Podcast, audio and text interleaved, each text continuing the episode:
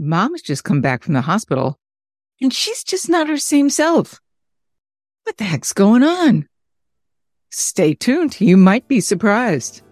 Hey, everybody. This is Nancy May from Doing It Best with Eldercare Success. And this is a wee spring brief. What are spring briefs? Well, spring briefs are short episodes that give you tips, tricks, resources, and ideas to get you through the long spring days, which can sometimes be a bit tough and challenging, even for the strongest of us. So stay tuned and hang tight as we dive into this next spring brief. And yes, there is a better way. This episode is triggered by a conversation with somebody that I know who was dealing with an aging parent in her 90s who had been living in a care facility for a while and had a medical emergency that had gotten exacerbated to the point that at midnight she was whisked off to the emergency room. Kind of like Cinderella, except her prince was not waiting at the other end.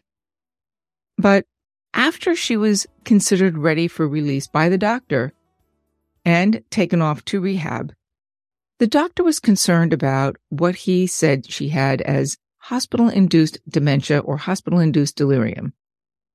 Now, this woman and her family were really upset about this because before being taken off to the hospital, she had no signs of any kind of mental cognitive issues, and they didn't know what to do.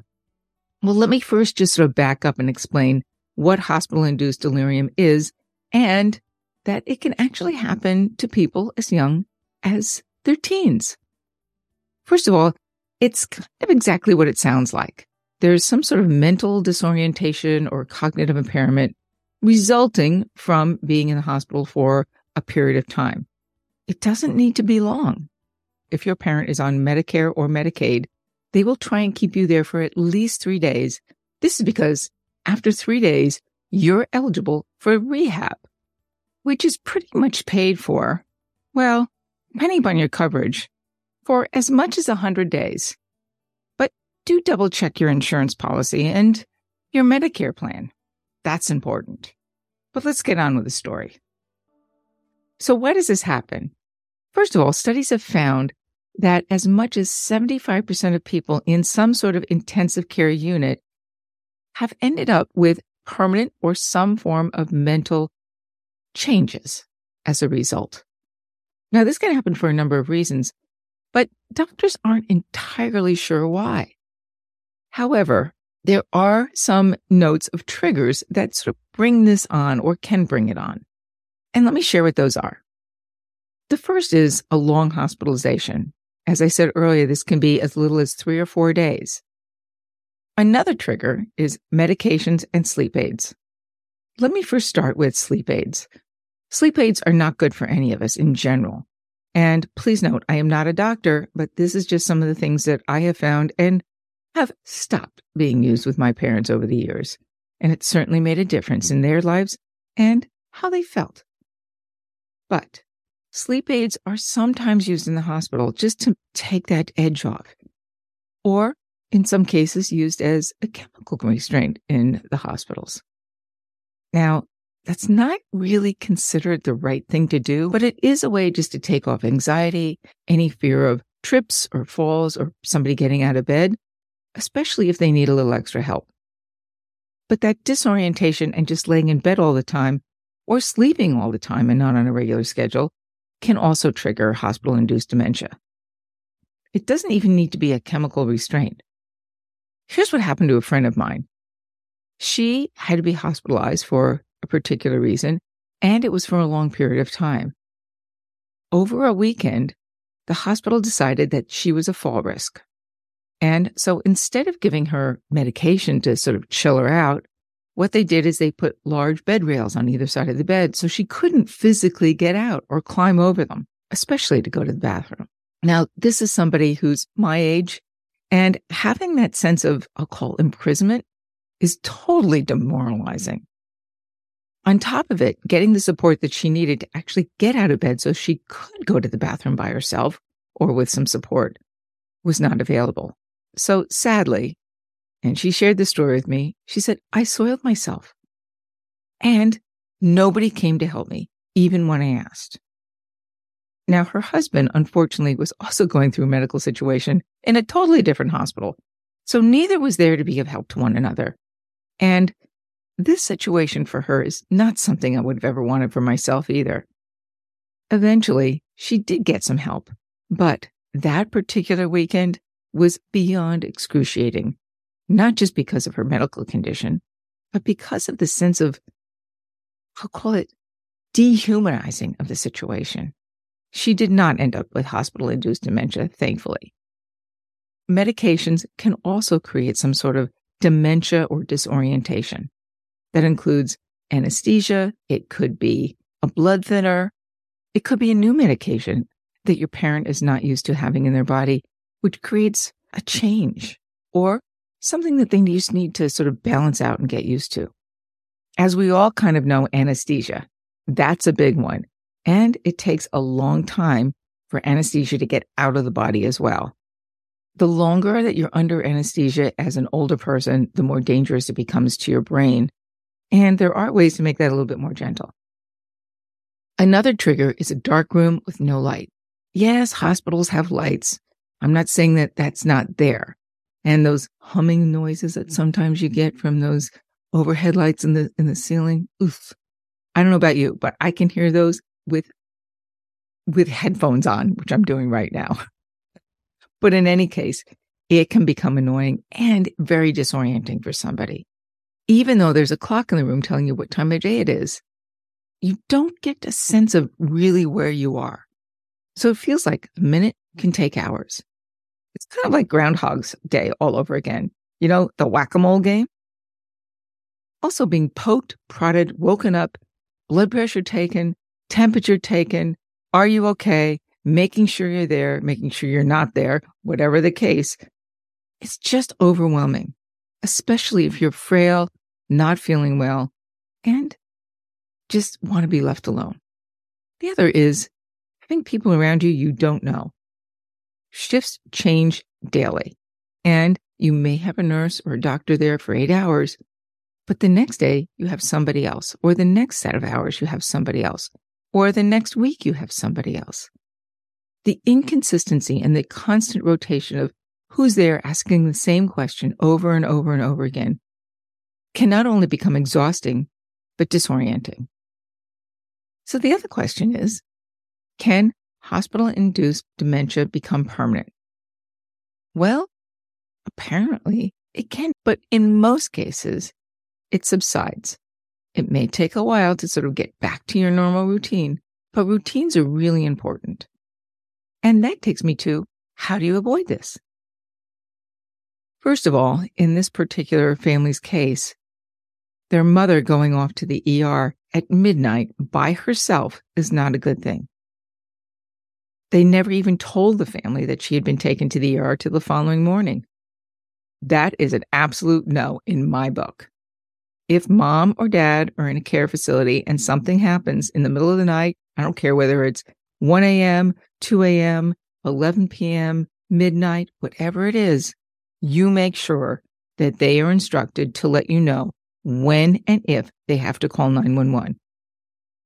Now, I was talking to somebody else that I know the other day, and they are a nurse in a care facility. And I said, what happens when your residents are taken off to the emergency room? Does somebody stay with them there at the hospital? Or are they left alone? She looked at me and gave me a scowl.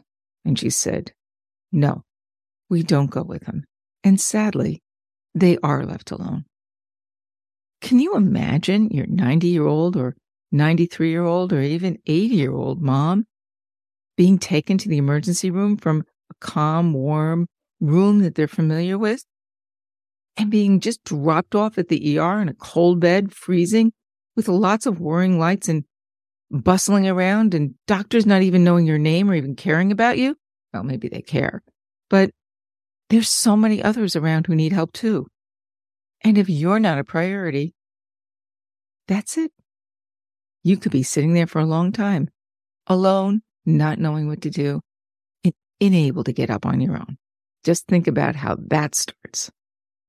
If you are somewhere close or have a friend close by when an emergency like this happens, or even if they're in a care facility, make an arrangement to have somebody be there.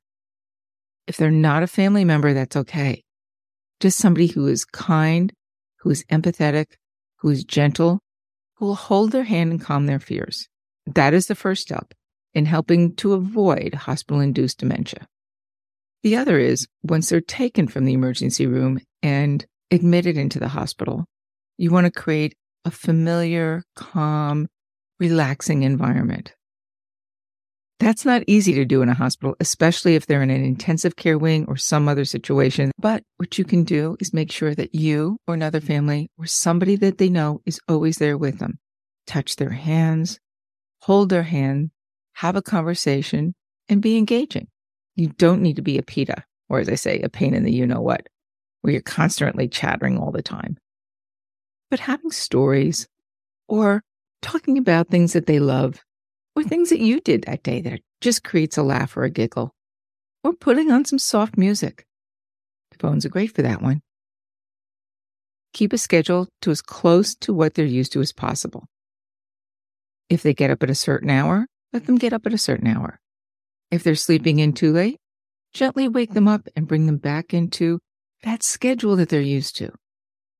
If breakfast is delivered too early, put it aside. If it gets cold, has to have it heated up. Typically, this will take place when you ask and if you ask.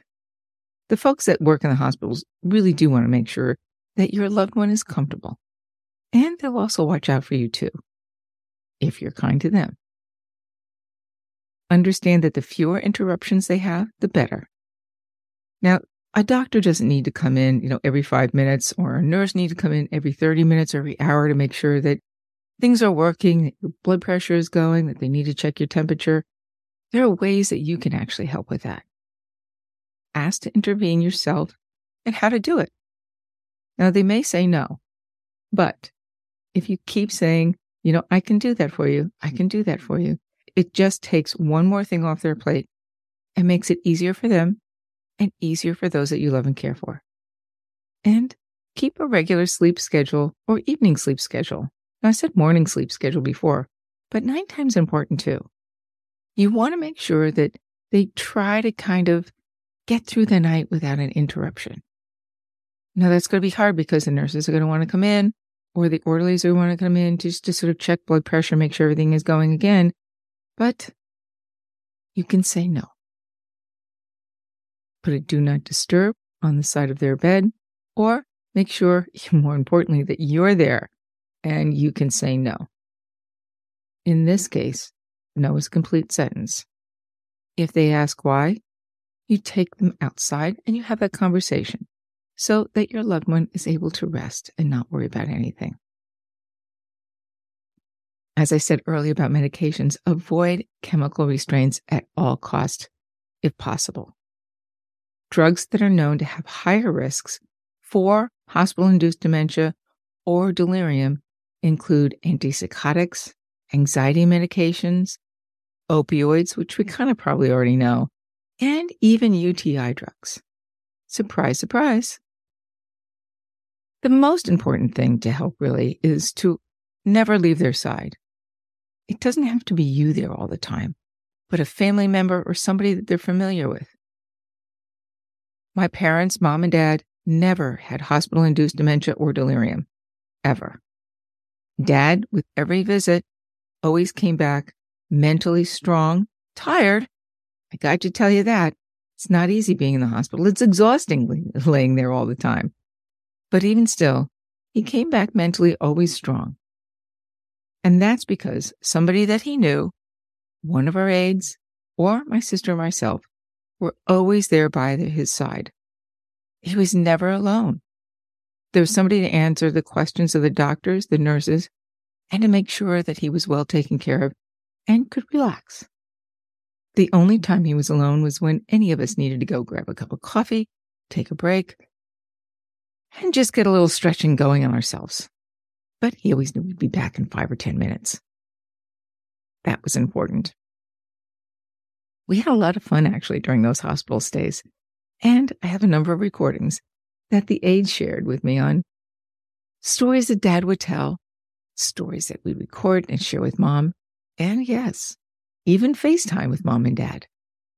They loved each other dearly and missed each other terribly when they were separated, and always blew each other kisses on the phone. Even if mom couldn't see him too well on the phone, she'd say, "I love you, Stu."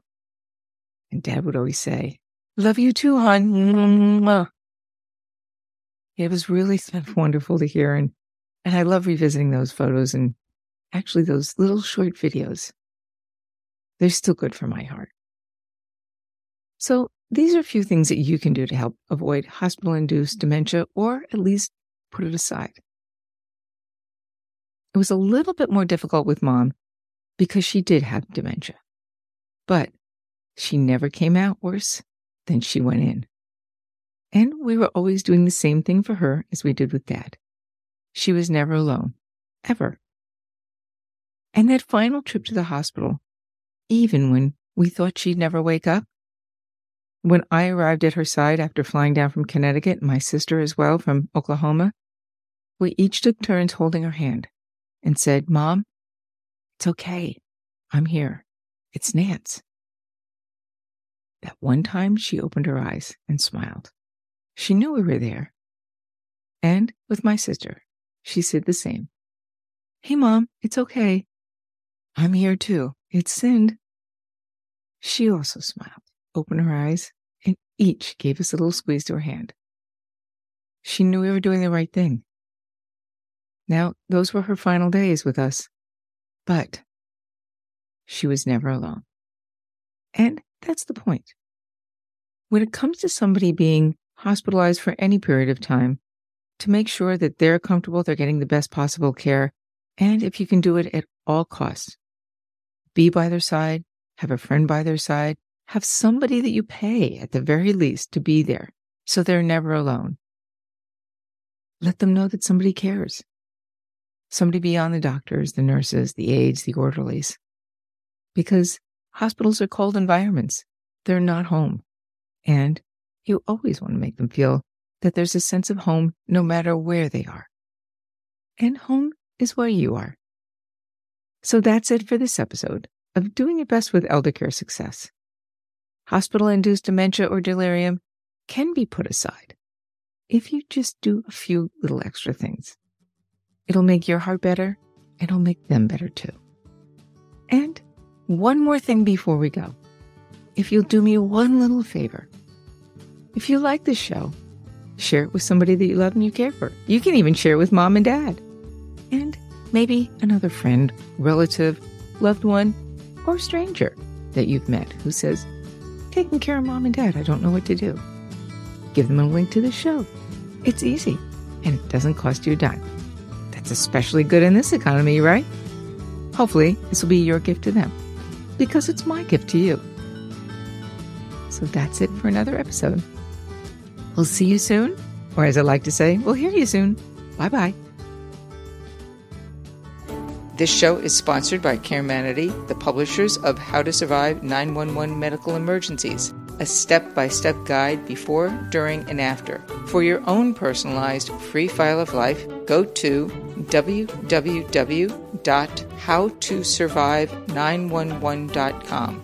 All trademarks, brands, and comments are not intended to be substitutes for medical, financial, or legal advice. Please consult a medical, legal, or financial professional for issues relevant to your own personal situation. This show is produced by CareManity LLC. All rights reserved. CareManity LLC.